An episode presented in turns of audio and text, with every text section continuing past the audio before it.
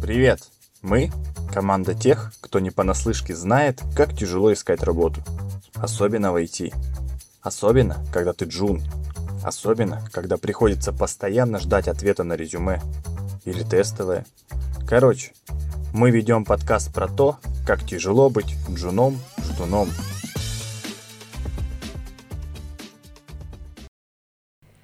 Ребята, всем здравствуйте! Сегодня 20 сентября, и мы записываем седьмой выпуск нашего замечательного подкаста «Джун Ждун». Ребята, уже седьмой, вы представляете?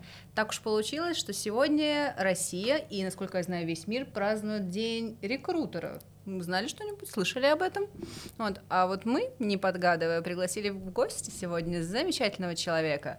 И сегодня в нашей студии с вами два ведущих. Э, это я, Тимур Абдулин, руководитель проектов первого бита, и наша непревзойденная и прекрасная Соня Поликарпова, руководитель проектов компании «Первый бит». А теперь продолжаем про нашего гостя. И сегодня у нас в гостях руководитель дирекции подбора IT-персонала Альфа-банка Владимир Демченков. Добро пожаловать, Владимир. Привет, спасибо. Мы рады тебя слышать, видеть, и видеть, потому что мы сегодня записываемся снова в студии. Поэтому, возможно, у нас сегодня опять снова потрясающие голоса, как и в прошлый раз. А, мы сегодня поговорим о подборе персонала, подборе IT-персонала. И а, так как наш все-таки подкаст про подбор джунов, то больше у нас вопросы, Владимир, к тебе будут про джун, джуновские позиции. Вот, а, ну для начала, скажи, пожалуйста, вот э, Альфа-банк, как подбирается Точнее, нет. Чем занимается IT-персонал в Альфа-банке? Банк — это все-таки банк. Мы знаем еще множество других банков, которые тоже IT-подразделения имеют. Вот. Но вот именно в Альфе. Ну, смотри, а, банк — это вообще издревле очень сложный такой механизм, внутри которого много всяких шестереночек крутится, работает. А это все должно функционировать. Айтишники в банке занимаются разработкой и поддержкой всех его IT-систем, которых великое множество. А, это и то, что ты как клиент банка, как физик, как юрик можешь потрогать, да, там, например, сайт, мобильное приложение, что-то еще, так и то, что ты не видишь, там на бэкстейдже как бы очень много всего. Вот этим занимаются айтишники в банке, в любом, в частности, в Альфе. Ну, получается, все-таки это внутренняя разработка, да, заказной разработкой для сторонних заказчиков айтишники в Альфа-банке не занимаются. Конечно, нет. Но, может быть, кто-то из них бы хотел. Окей. А я вот еще слышала про такое, так сказать, ответвление по поводу Альфа Digital. Что ты можешь про это рассказать? Это не ответвление, это внутри нас, это такое некое комьюнити, в котором находятся IT-специалисты и digital-специалисты. Ну, почему такое разделение в IT-шке? Это больше разработка, системные аналитики, тестировщики. В digital е это дизайн, product owner ы, scrum-мастера и так далее и тому подобное. Но на самом деле просто это одна большая команда. Большая команда айтишников. Звучит тысяч гордо. Десять человек. Как раз Обалдеть. хотел задать вопрос, э, можно ли спросить про это, сколько количество человек работает айтишников. Вот такой вот вопрос, э, Владимир, к тебе. А сейчас крупные IT-гиганты, я считаю, что все-таки Альфа-банк — это крупные IT-гиганты, еще с таким количеством сотрудников. Это больше, чем в компании, в которой мы с Соней работаем, э, и то у нас там не все айтишники. Вот, есть ли какие-то программы по подбору, по стажировкам, по обучению айтишников, вот именно который проводит Альфа-банк. Да, смотри, есть несколько направлений. А, если мы говорим прям про совсем а, начинающих а, ребят, это, во-первых, программа действительно стажировочная, называется она iChoose Alpha. Набираем каждый год людей на стажерские позиции, они работают, и те, кто очень хорошо работают, у них есть шанс дальше в банке остаться на постоянку. А, есть вторая программа, которая прям учит, и там тоже есть возможность перейти и работать в Альфа-банк. Называется она Альфа-кампус. Там есть прям IT-факультеты, их много. А, учат по направлению практикующие специалисты в Альфе на реальных задачах. Ну, то есть это не какой-то сферический ком, конь в вакууме, это прям а, то, с чем сталкиваются разработчики в банке каждый день. Вот. Вся эта история, почти вся эта история бесплатная, на стажировках платят деньги, ну, естественно, если ты потом устраиваешься на работу, тебе тоже платят деньги. Ну, мы вообще в банке про деньги. Удивительно, Про, правда? про разные, наверное, только для каждой позиции. Слушай, здорово звучит, ну прям реально. Вот у компании гиганта какие-то гигантские просто возможности. А попасть туда как? Ты проходишь отбор, он вполне понятный и честный. А, Делаешь, а, как где-то требуется тестовое задание, где-то пройти собеседование, где-то и то, и другое. А, И, собственно, все. Это где-то на официальном сайте публикуется, Конечно. и любой человек может зайти, узнать, когда будет Абсолютно. новая волна. А, как, кстати, когда будет новая волна? А, В этом году уже волна была набрали. Новая волна именно по стажировкам будет в следующем году. Нужно следить за объявлением. Мы сильно загодя анонсируем то, что мы собираемся собирать новый набор. Я хотел бы, Соня, извини, а, ворвусь, э, разбить немножечко по поводу этих э, направлений. Есть, как я понимаю, а, обучение, кампус, да, альфа-кампус. Мгм. Есть I Choose Альфа, это стажировки. Мгм. А есть ли какие-то вот критерии по отбору туда и туда? То есть, ну, как они вот, э, не знаю, как вы разделяете вот это направление? Ну, смотри, а, если мы говорим про стажировки, это означает, что ты имеешь какой-то пул знаний и умений ну, небольшой, и ты идешь Мгм. его применять. А если мы говорим про кампус, то ты все-таки туда э, идешь учиться. Это уже само по себе немножко по-разному. Вот. И то, и другое предполагает возможность потенциальную трудоустроиться дальше в банк на постоянку. Да, но по факту в первом случае ты приходишь сразу работать, во втором случае ты приходишь сначала учиться. Понятно. а вот При это- этом ни то, ни другое не отменяет того факта, что у тебя есть с собой какой-то багаж знаний и умений, пусть и минимальный. Ну, Мгм. то есть, давай так, оно не совсем с нуля. А вот с какого процента получается? Э, Слушай, с очень небольшого. Ну, то есть мы говорим про то, что если, если человек приходит на стажировку, то он в состоянии выполнять какие-то э, простые, понятные задачи несложные, да, ну и потом в процессе работы он развивается, ему дают более сложные задачи, ну и так происходит рост, ну как и везде. Правильно я понимаю, что сейчас, Сонечка, извини, а, есть все-таки по, по разным направлениям и то, и другое, нап- это тот и другой блок, да, по разным специальностям. То есть есть и менеджмент, и маркетинг, и разработка, и аналитика, и так далее. В каждом из них. А, смотри, а, каждый год, когда происходит набор на стажировочную программу, те или иные подразделения заявляют о своем желании принять к себе стажеров. Да? Это не всегда Мгм. одни и те же подразделения. А, если мы говорим в плоскости того вопроса, за который отвечаю я, подразделений действительно много. Там ты упомянул маркетинг, да, я, честно говоря, не помню, но, наверное, он там тоже бывает. А, но если мы говорим про айтишку, ну, это, как правило, большинство. Ну, вот весь популярный стек, который есть в банке, как правило, а, напитывается регулярно людьми, которые находятся на стажерских позициях. Мгм. Процент этот, ну, он не грандиозный, не космический, понятное дело, да, ну, как и везде, потому что, ну, если мы говорим на мы, если мы говорим про историю на рынке, да, ну, основная движущая сила это все равно всегда медлы. Вот. Согласен, как, да. как, как это не прискорбно для джунов, да, но это все-таки факт. А, поэтому процент джунов, он относительно небольшой всегда, Мгм. но он есть. Это вот важно. Ну, во-первых, потому что, а, всегда есть задачи, которыми ты можешь напитать джунов и получить из этого некое value и для себя, и для них. А во-вторых, в любом случае, ну, если мы не будем а, выращивать начинающих специалистов, у нас в какой-то момент загнется рынок. Так не пойдет. Понятно. Соня, ты хотела вопрос задать? Мне бы хотелось, У меня чтобы- тоже еще множество вопросов. Да-да-да, я Поэтому я сейчас прям... Мы атаковали тебя с двух сторон, ты уж, пожалуйста, нас потерпи. А, на самом деле, так хочется, чтобы все работодатели также думали. Не знаю, наверное, нам вот ты как, э, как рекрутер или как рекрутер, как правильно? А, Все по-разному говорят, я говорю рекрутер. Рекру- Рекрутер. Yes. Yes. А, Слушайте, такой звук шикарный, я не могу. Он English. Окей, продолжаем. Так вот, ам, очень хочется, чтобы все компании э, какую-то себе парадигму вот эту вот вывели, что джунов их действительно нужно выращивать и нужно обучать, и, безусловно, будет э, процент людей, э, силы на которых были потрачены, ну, честно, зря. Э, потраченного времени жаль, но ведь все равно есть процент людей, которые потом дадут такой выхлоп в виде сильных минлов, в виде суперсеньоров, тимлидов и так далее. Ну, это просто вот у меня такая мысль, что здорово, что крупная компания так относится к молодым специалистам, это дает мне надежду. вот так сказать. А вопрос был в чем? опять же, прерви меня, если это не совсем окей по теме.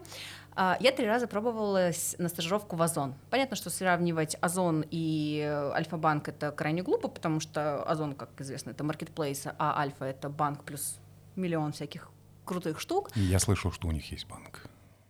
Ой, то ли дело Альфа-банк. Ну, надеюсь, что когда здесь будет сидеть, э, например, HR Озон, я буду, не буду говорить, ой, Альфа-банк. Так да вот, не можно. Окей. так вот, я пробовалась на стажировку в Озон, и э, Трижды у меня это не получалось. Я пробовала пройти туда на проект менеджера.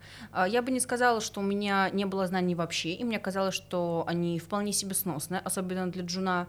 Вот. Однако там, например, требовались очень серьезный уровень знания Excel, а, там сложные VPR-таблицы, там макросы и так далее, функции. А, требовалось знание продукта и вообще продуктолога как такового. А, было очень много бизнес-аналитики, системной аналитики. Все это было напихано вот в одном э, тестировочном листе, грубо говоря, который было крайне сложно пройти. И вот мы как раз сейчас говорили о том, что все-таки нужно, чтобы пройти в Альфа-банк, чуть выше да, быть, чем Джун. И вот правильно ли я понимаю, что выше вот как раз то, о чем я сейчас говорила, это и знание Excel, это и э, что-то из э, продуктологии, так сказать, что-то из прожекта проектной методологии. То есть вот весь этот набор уже нужно знать, чтобы пройти в Альфа-банк. Это вот можно я сейчас дополню, потому что я тоже хотел задать этот же вопрос, Соня просто развернула. А какие критерии оценки? Вот кто такой Джун, какими он должен э, навыками обладать? Ну, чуть поподробнее просто. И кто такой middle? Ну, сеньор, понятно. Смотри, давай вот начну с первой части вопроса. Давай, во-первых, немножко разделим. Э, нет такого единого понятия джун, стажер там или еще что-то. То есть ну, ты сейчас перечислил там, набор компетенций на несколько профессий вперед. Угу. Не на одну, а на несколько. Ну, то есть есть э, стажер, который приходит в тестирование. Есть стажер, который приходит, не знаю, во фронтенд разработку. Есть стажер, который приходит еще куда-нибудь. Э, этих позиций много, они разные требуемый уровень на стажировку, даже вот в твоем примере в Озоне, он тоже разный. И там все очень сильно зависит. То, что ты три раза попыталась, не прошла стажировку, говорит, э, вероятно, не сколь серьезно о твоих компетенциях, сколько о достаточно низкой конверсии прохода людей на стажировочные позиции. Что это значит? Стажировочных позиций там X, а кандидатов на них тысяча X. И, ну, то есть даже ну, при одинаковом уровне компетенции, ну, возможно, тебе просто не повезло. Или ты пришла там на 12 э, часов позже, чем пришел кандидат, занявший последний стульчик, как бы. Или я просто не из вышки. Это очень актуально для Озона. Ну, тут как бы я не знаю, все, все бывает в этой жизни. Mm-hmm. А, поэтому, когда уже тут ко второй части вопроса мы приходим, поэтому, когда мы говорим про компетенции, да, вот по большому счету мы а, про определенный свой набор компетенций говорим в каждой тавтологии компетенции, а, которую мы обсуждаем. Если говорить global, да, кто такой джун, кто такой middle, кто mm-hmm. такой сеньор и так далее, да, то джун — это человек, выполнение задач которого надо контролировать, а, выполнение задач а, которого надо проверять окей, не окей, вести его за ручку, учить, тратить, инвестировать на него время. Вот. Middle у столько внимания объективно не уделяют. То есть его послали что-то делать, он пошел делать. Пришел, сдал работу. Угу. Вот. А senior? А senior пошел, сдал тяжелую работу и еще посмотрел, что там у Джуна происходит. Еще и сделал еще... тут Джуна. Да, да, да. И иногда Джун является его орудием труда. Как бы это тоже вполне себе сценарий. Я вот тут делаю что-то это, а ты иди вот тоже поделай вот здесь, вот давай помогай.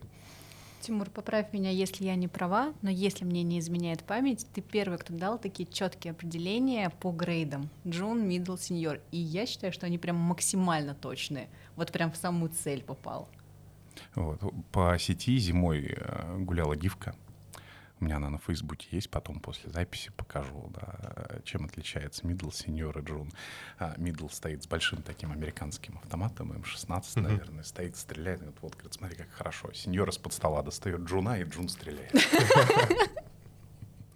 Это лучше. Я предлагаю сделать это альбомом этого подкаста, этого выпуска. Я думаю, что мы поставим на обложечку этого выпуска, как минимум у себя в телеграм-канале, именно эту, эту гифку, найдем ее. А, Я покажу в конце за- записи, если напомнишь. Ок, ок, я напомню. Я, я не забываю такие вещи. А смотри, все-таки я немножечко хотел подушнить в этом вопросе. Да, если мы рассматриваем вот именно глобально по функционалу Джуна, Джуна, то есть какой он, да, и как ты правильно сказал, и за ним нужно контролировать, а, ему нужно ставить задачу, он сам, в принципе, не самостоятельный. Вот, а, но все-таки вот на тех стажировках, которые Альфа-банк предлагает, а, и те вот в кампусе, вот с каким минимальным набором, ну что он должен знать, вот хорошо, пусть это будет не разработчик, не аналитик там а, и а, не маркетолог, которого никто не знает, кто это такой, вот, пу- пусть это будет проджект. Вот э, как ты вот э, с своей позиции можешь сказать, вот какие вот навыки проджекту, какие ключевые навыки проджекта нужны Ну, давай так, начнем. для джуна, вот именно. Вот для Джуна это сложнее вопрос. Его сейчас сразу в разы усложнил. Я, там, я не всю свою жизнь был HR, я когда-то давно в диджитале э, проекты менеджерил. Я знаю, что это такое к несчастью или к счастью. Вот, да? В любом случае, смотри, глобально project — это про тайм-менеджмент. Project — это про проактивность. Project — это про коммуникации, про умение договариваться, про умение держать много штук в голове. Вот. И когда они в голову не помещаются, где-то их складировать, чтобы потом сбегать туда посмотреть ничего не забыть. Вот. В противном случае все поедет не с той скоростью и, возможно, не в ту сторону. Какие бы крутые и классные разработчики на проекте не были. Разница лишь, наверное, в том, а, с каким количеством проблем за свою профессиональную жизнь этот проект сталкивался. И вот здесь вот как раз мы будем говорить уже там джунон, мидл или не синьор. Ну, в переводе на русский, чем больше... э, Какое бы цензурное слово подобрать? Ну, смотря на какое. Его, его- его- его нет, к сожалению, да, да, да. Вот. Ну, короче, чем больше трошака он в своей жизни увидел, да, чем Мгм. больше он его пережил, тем он более сеньорный а, относительно своего первоначального а, состояния. Я когда собеседовал в свое время ПМов на свои проекты, я им задавал один и тот же вопрос всегда. Очень люблю. А Вот представь себе ситуацию, у тебя есть э, определенный дедлайн, а, твоя команда должна чего-то там сдать, релизнуть, а, у тебя есть внешний заказчик, а, вот, и ты за день там или за, за два до релиза понимаешь, что вы нифига не успеваете, и команда тебе обещает, что за две недели э, плюсом вы успеете. Что ты будешь делать? Он что-то объясняет, объясняет, объясняет, вполне нормально, хорошо рассказывает. Я говорю, окей, хорошо, прошло две недели, ситуация повторилась, что ты дальше будешь делать? И этот цикл можно повторять там 3, 4, 5 раз. Это прям рабочая ситуация. Я сейчас вспомнил сегодняшний день свой. Причем, что интересно, там однозначно одного единственного правильного ответа вообще нет. И единственное, что тебя интересует на собеседовании, это вообще ход его мысли и как он себя поведет в ситуации. Потому что ситуация однозначно стрессовая, она не комфортная, она не окей. И если на первый раз тебя простят, то на третий раз уже будет напряженненько. А случаи бывают разные. Вот, точно. Вот это вот мое любимое слово, которое нельзя писать в резюме, стрессоустойчивость, потому что те, кто его пишут, обычно не выдерживают самыми первыми. А, Но она... Это мемчик гуляет на эту тему еще. Да, да, да, его еще Стрессоустойчивость. Лебедев запустил давно. А, Но она крайне важна. Я опережаю немножечко все вопросы, но это прям горящий такой момент. Я много слышала определений, кто такие вообще project менеджеры. Ну, раз уж мы начали, ты говоришь, это про тайм-менеджмент, там, да, это про стрессоустойчивость, уж простите меня за мой французский. Свет, свет. Да-да-да-да. Вот. Я очень много слышу э, мнений о том, что project — это технический специалист. Он пишет техническое задание, он разбирается в том, откуда поступает информация и куда, понимает, что есть клиент-серверное взаимодействие. Он э, передает информацию разработчикам по факту в разжеванном виде. Им нужно только реализовать. То есть отчасти он понимает, как работает, например, тот или иной язык программирования э, и много-много каких еще технических штук. Насколько это правда? Или все-таки для проекта важнее быть коммуникабельным, стрессоустойчивым и легким на подъем человеком. Да, да, да. Я И утрирую, но ты понял. и- да, и, и желательно с амнезией на плохие события. А, смотри, а, снова давай разделим. А, есть а, и то, что ты рассказала, и то, что я рассказал. И оно в этом мире существует одновременно. Если мы говорим про какой-то небольшой продакшн, там, не знаю, агентство, которое занимается заказной разработкой, небольшое и так далее, то, ну, до сих пор встречается. 20 лет назад это вообще повсеместно было, да? Кто такой проект? Ну, вот он все в этом проекте. Сроковыжималка мы ее Да, да, называем. да. Ну, когда я, давай так, когда я работал проектом, страшно подумать, 18 лет назад, а, я писал технические задания, действительно. Разжевывал разработчиком, да, сам еще ходил вместо тестера, прокликивал и вот это вот все. Вот, и при этом получал по башке за плохой тайм-менеджмент и за хороший тоже получал. А, это одна история, но это мы говорим про какие-то небольшие Компании. продакшн мощности, да, компании. Если мы говорим про что-то крупное, там, не знаю, про банк, про крупного интегратора и так далее, то вот это уже больше про разговоры, про тайм-менеджмент и так далее. Ну, во-первых, у тебя ни на что больше времени не останется, потому что, скорее всего, ты ведешь в разы больший проект, чем в маленьком продакшене. А, во-вторых, вот это вот все допы, да, разжевать разработчику, написать техническое задание, например, и так далее. У них тоже объемы работы такие, что там может быть еще один дополнительный человек, а может быть даже несколько дополнительных человек. И у тебя там появляется, например, а, прекрасный профессионал под названием системный аналитик. Ребята, я только что еле сдержала виск на эту тему, потому что, повторюсь, это очень больная тема на самом деле. Не только вообще, вот мы с Тимуром часто очень это обсуждаем, и в других компаниях ребята обсуждают. Кто-то, например, продажник, он, о, точнее, он проект, но он больше как продажник. Кто-то проект, но он вообще не представляет, как разговаривать с людьми, он не любит с ними разговаривать, а он проект, но он, например, пишет техническое задание. Кто-то вот, как мы, например, с Тимуром, мы вот как раз больше за коммуникацию и за там сроки и так далее.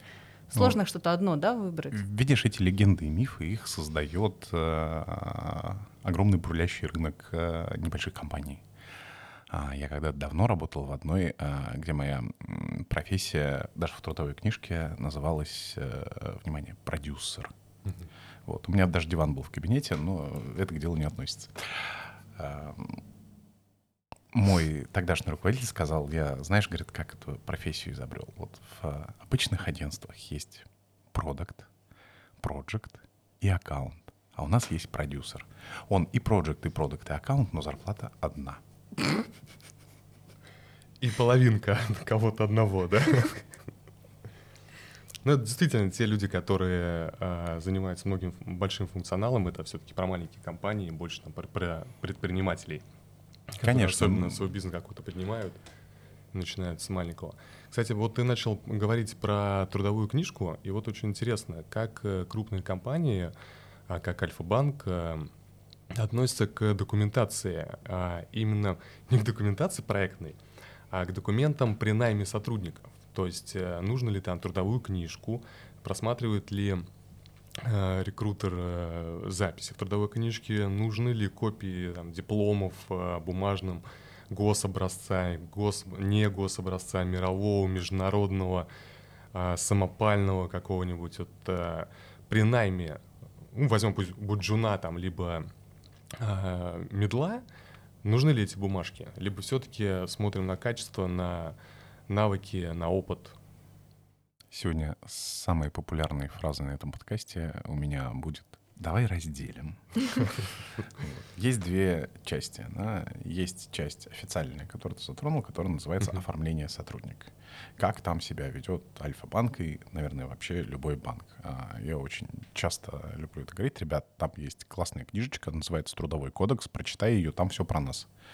Вот, вот как написано в законе, так оно и происходит, по-другому не может. Да, есть трудовая книжка, да, у, у нее там, последние пару лет есть уже электронная версия. Там, я вот давно перешел на электронную трудовую книжку. Еще до Я того, как тоже. это стало Я мейнстримом. А, да, там есть э, целый набор официальных документов, которые э, потенциальный сотрудник приносит на оформление. Да? Справочки всякие, там мужики военные билеты несут. Ну, я немножечко не об этом. Я все-таки не про Да, официальное да, трудоустройство, да, это да. понятно.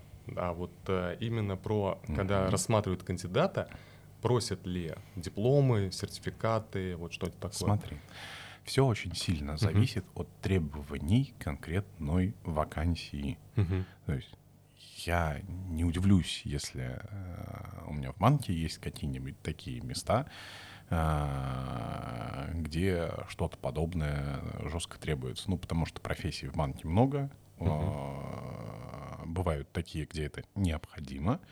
И это вполне себе формат нормы. А если мы возвращаемся в область. IT, а, это совершенно точно не массовая история. Безусловно, а, есть места, где требуется профильное образование.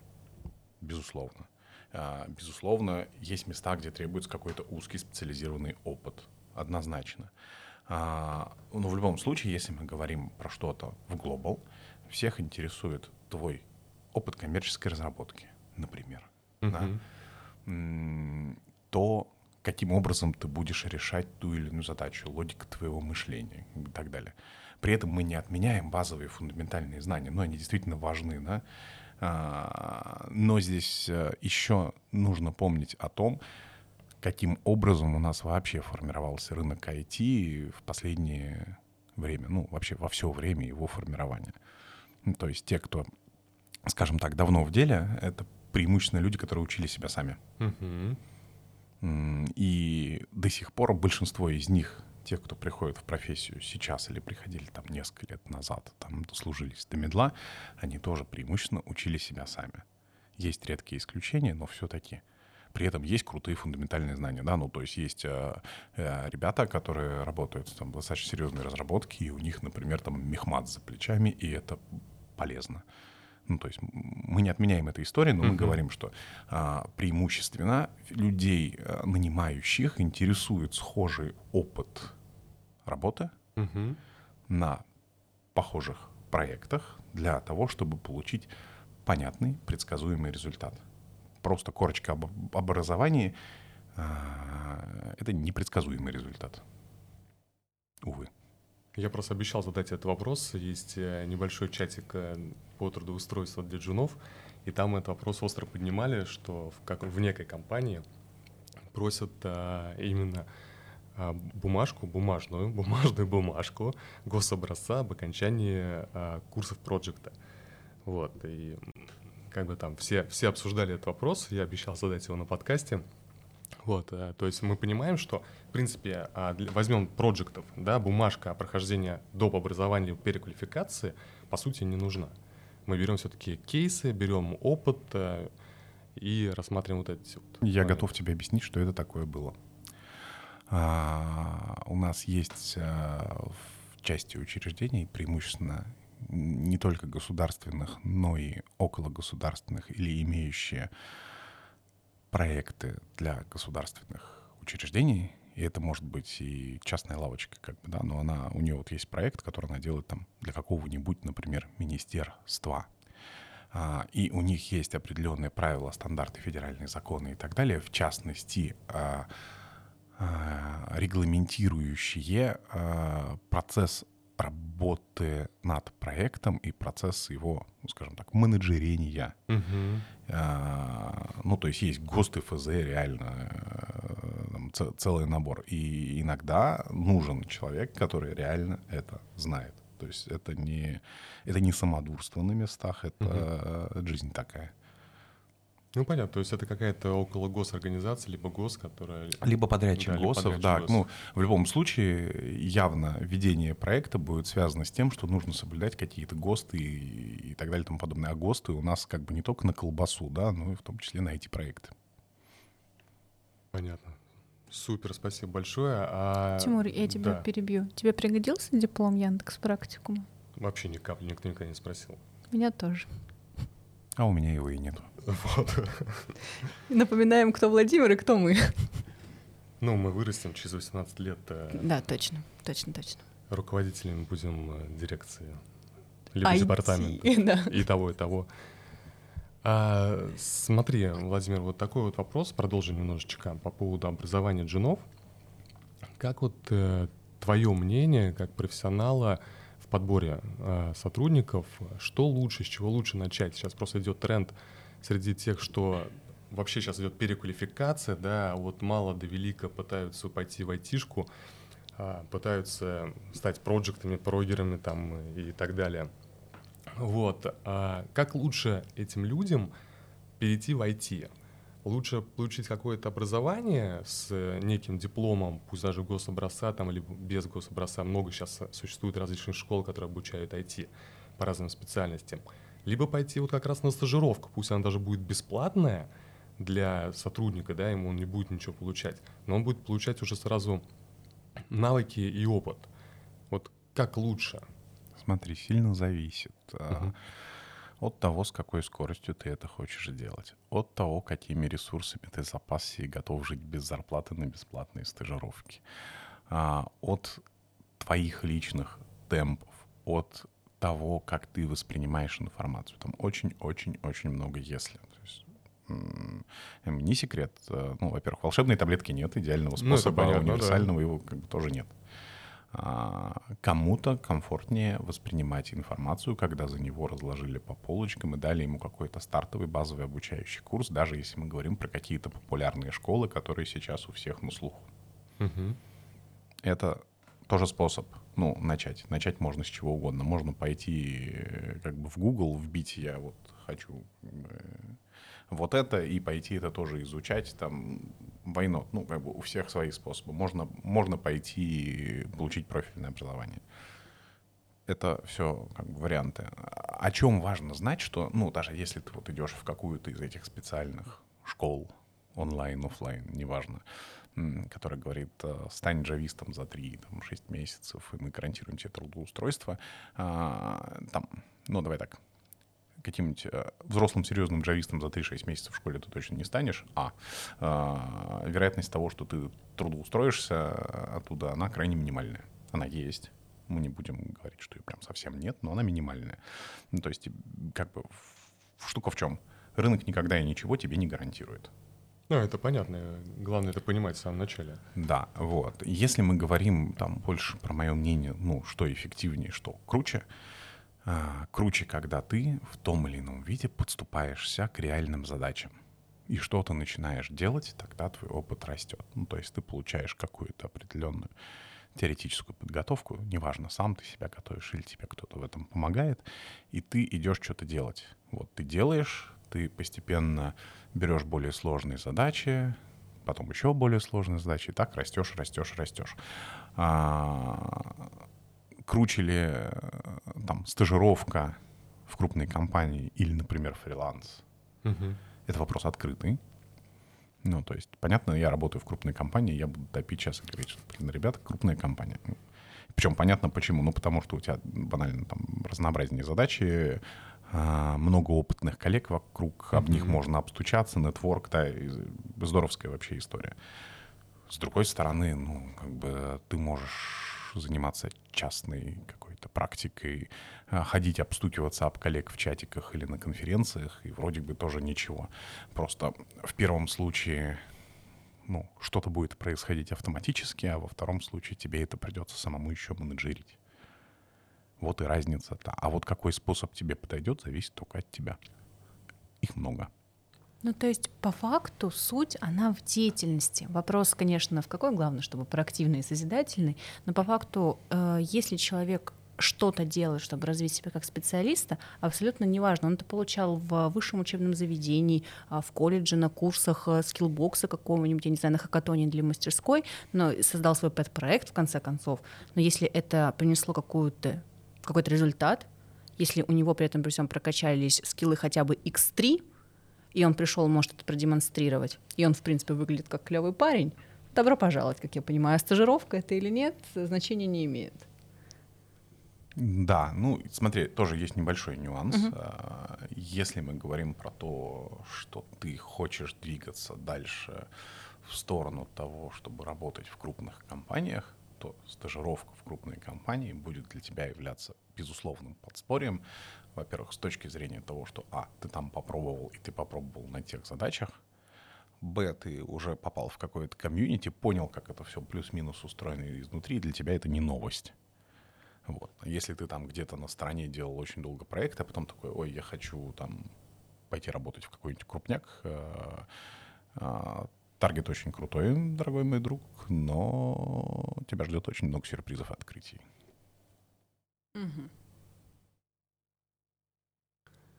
А, Я хотел бы немножечко еще поговорить про анбординг э, в Альфе. э, Вот, э, как он устроен, как джунов принимают, чему обучают, сколько он времени длится. Смотри, есть вообще просто понятие процесса онбординга. Онбординг проходит любой человек, будь то джун, мидл, сеньор и кто бы то ни был еще. А, Это и когда ты знакомишься с компанией, и когда ты проходишь какие-то а, либо базовые курсы, либо ты знакомишься с какой-то информацией, плюс у тебя есть человек, который тебя водит за ручку, что-то показывает, рассказывает, да, это одна история. Если мы говорим про то, как человек растет из джуна в медла, да, ну, давай начнем с простого. Во-первых, он выполняет определенные задачи, его профессиональный рост как минимум просто растет.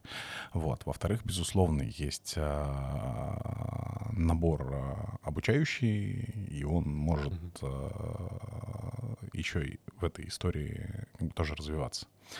А, и таким образом профессиональный рост свой спонсировать.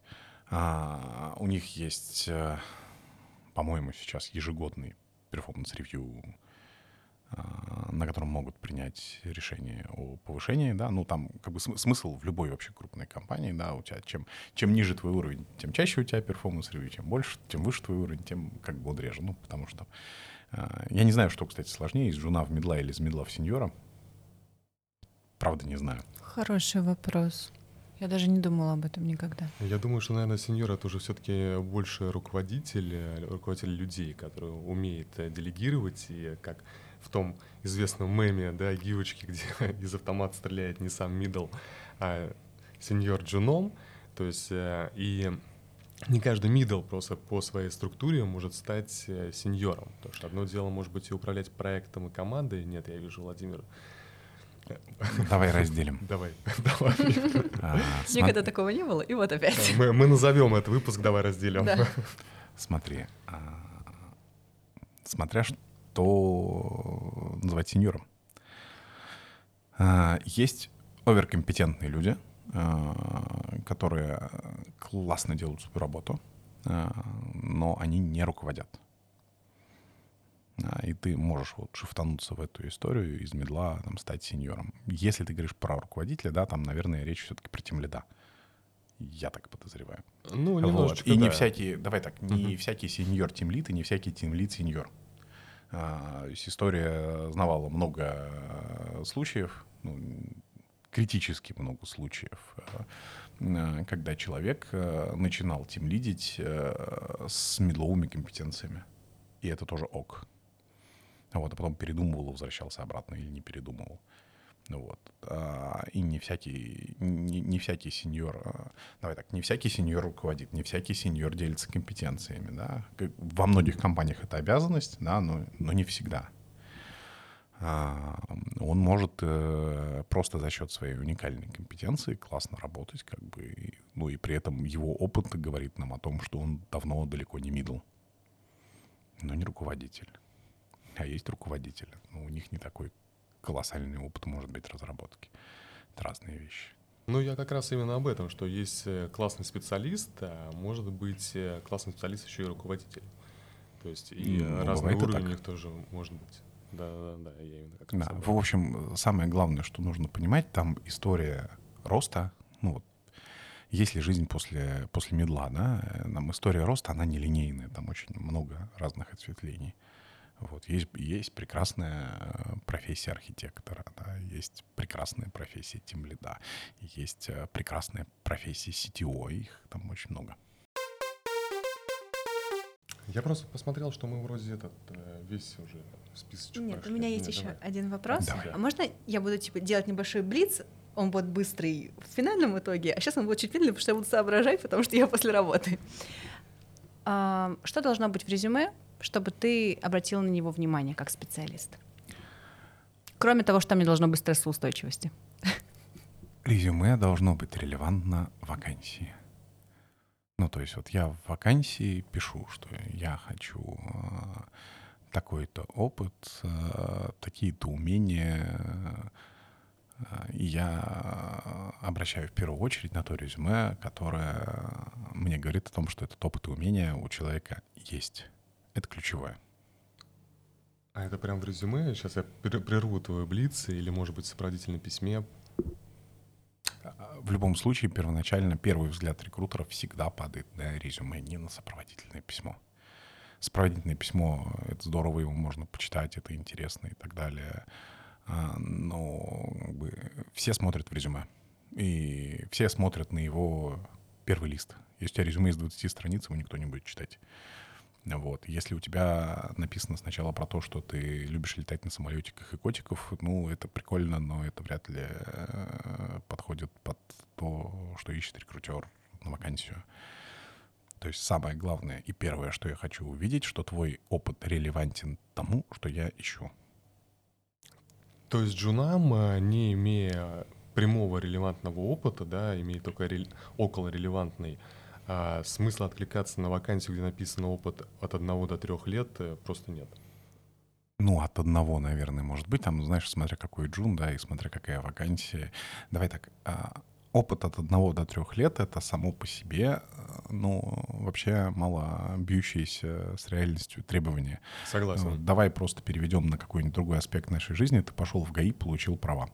И положил их на полочку, они у тебя там лежат 10 лет. У тебя стаж 10 лет, ты клево водишь? Ой, Это мой любимый пример, что стаж вождения измеряется Согласна. километрами, а не Абсолютно. годами. Это ничем не отличается от разработки, от чего хочешь.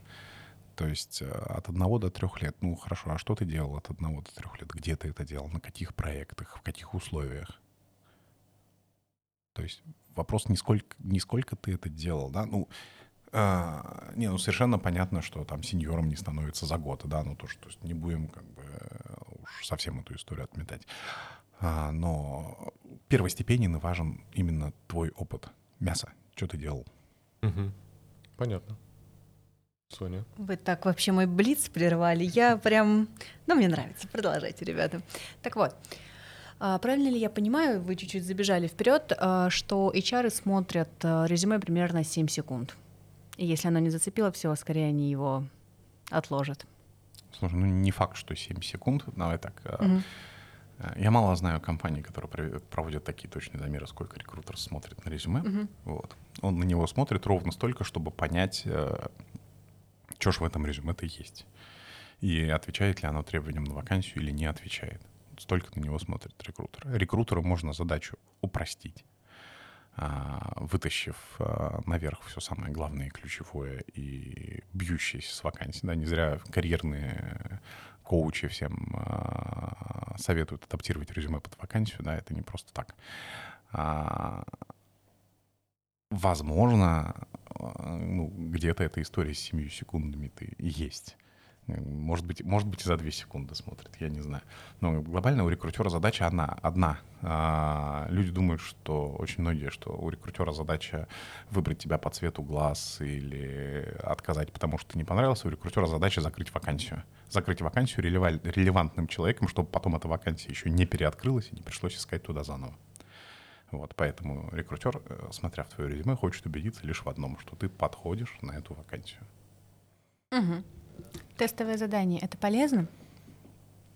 Очень зависит. Давай так, если мы говорим про стажеров и начина... вообще про начинающих специалистов, скорее да, чем нет, просто потому что им действительно сложно что-то большое написать себе в резюме в силу небольшого опыта. И тестовое задание может, может дать тебе понять, э, как нанимающему менеджеру, ну, каким образом человек мыслит, как он вообще решает задачи. И это иногда, ну, Э, играет решающую роль в э, понимании того, возьмешь ты на стажерскую или джуновую позицию человека или нет. Если мы говорим с тобой уже про устоявшихся, про серьезных специалистов, это как красная тряпка для быка, потому что конкуренция за них на рынке достаточно большая, да, и тестовые задания, э, ну, скажем так, они делают неохотно или, скорее, вообще не делают. А зачем ему делать тестовое задание, когда у него под столом еще пять эфиров лежит? Незачем. К тебе часто приходят джуны. Тебе нравится современная молодежь? Да, почему нет? А Чем? если жены не молодежь? Так. Да, да, да, почему нет? Ну, то есть у меня, у меня был э, давно в моей практике совершенно прекрасный кейс, э, когда к нам устроился прям такой э, мудрый, опытный дядечка Джуном QA, и пошел пахать, а дядечке на тот момент было 50 плюс. Э, вообще отлично. Возраст значения не имеет. Значение имеет то, что у тебя в голове и как ты этим пользуешься. Я предлагаю весь этот подкаст просто разбить на цитаты от Владимира. Мне очень нравится, и над кроватью желательно повесить. Соня, не разбить, а разделить. А, извините. Это let's divide. Неважно. Самое главное, что они будут висеть над кроватью. Да. Просыпаешься и видишь такое, твоя реакция. Ты веришь, что за искусственным интеллектом будущее? Будущее чего? Мира IT. Да и просто очень... облегчать э, работу, автоматизировать, так сказать, работу обычных а, сотрудников. Понял. Да, ты просто вначале так широко сказала. А, да, безусловно, в этой истории будущее есть. Да, безусловно, какие-то операции и задачи, они будут э, автоматизироваться, а тут будет уходить ручной труд, это совершенно очевидно. И это касается там, не только каких-то классических жизненных областей, а там, не знаю, все такси будут роботизированы, да, э, но и это, безусловно, про разработку. И все к этому двигается, да, за этим будущее. Но это совершенно точно не означает, что люди в IT, в IT из-за этого начнут терять работу их работа трансформируется, она как-то изменится. А, сейчас нужны одни навыки, будут в будущем нужны другие, но точно люди оттуда не пропадут на нашем веку, я так думаю. Блиц окончен. Let's divide. Я хочу сказать, что это было очень интересное интервью. Вот, Владимир, спасибо тебе большое, что ты пришел к нам на выпуск. Я думаю, что это полезно будет, и даже считаю, а, нашим слушателям, потому что, так как я мониторю этот, все эти множество, точнее, чатов а, по поиску работы джунами, вот, и, кстати, вот эти все вопросы практически собраны оттуда. Спасибо тем, кто прислал нам свои вопросы, и мы их озвучили. А, еще раз спасибо большое тебе, Владимир, что ты к нам пришел. Мы рады с тобой познакомиться. Если будет время, возможность, желание, заходи еще. Может быть, побеседуем о чем-нибудь более глубоко, либо... А, либо еще что-то разделим. Или что-то еще разделим, да. Вот. А, Ребят, с вами был э, седьмой выпуск подкаста «Джун Ждун». Э, мы рассказываем о том, как э, сложно или легко найти работу джуном, особенно проектом. И с вами был Тимур Абдулин и... Соня Поликарпова. И Владимир. Владимир, спасибо, спасибо было круто. Спасибо. Пока-пока.